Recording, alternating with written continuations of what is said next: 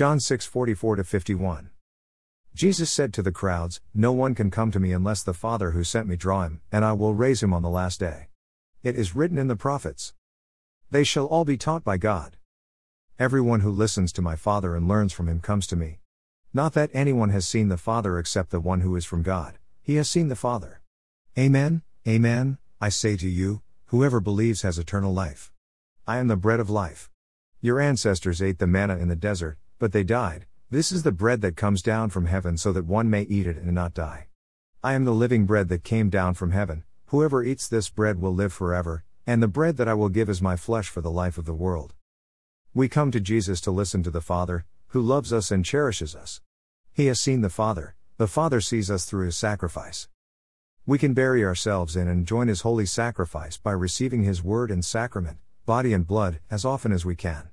Jesus welcomes us with open arms. Look at the cross, on which he says in his dying breath, Father, forgive them, for they know not what they do.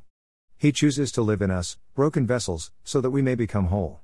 Let us live together in communion with the Father and the Son, through the Holy Spirit. Amen.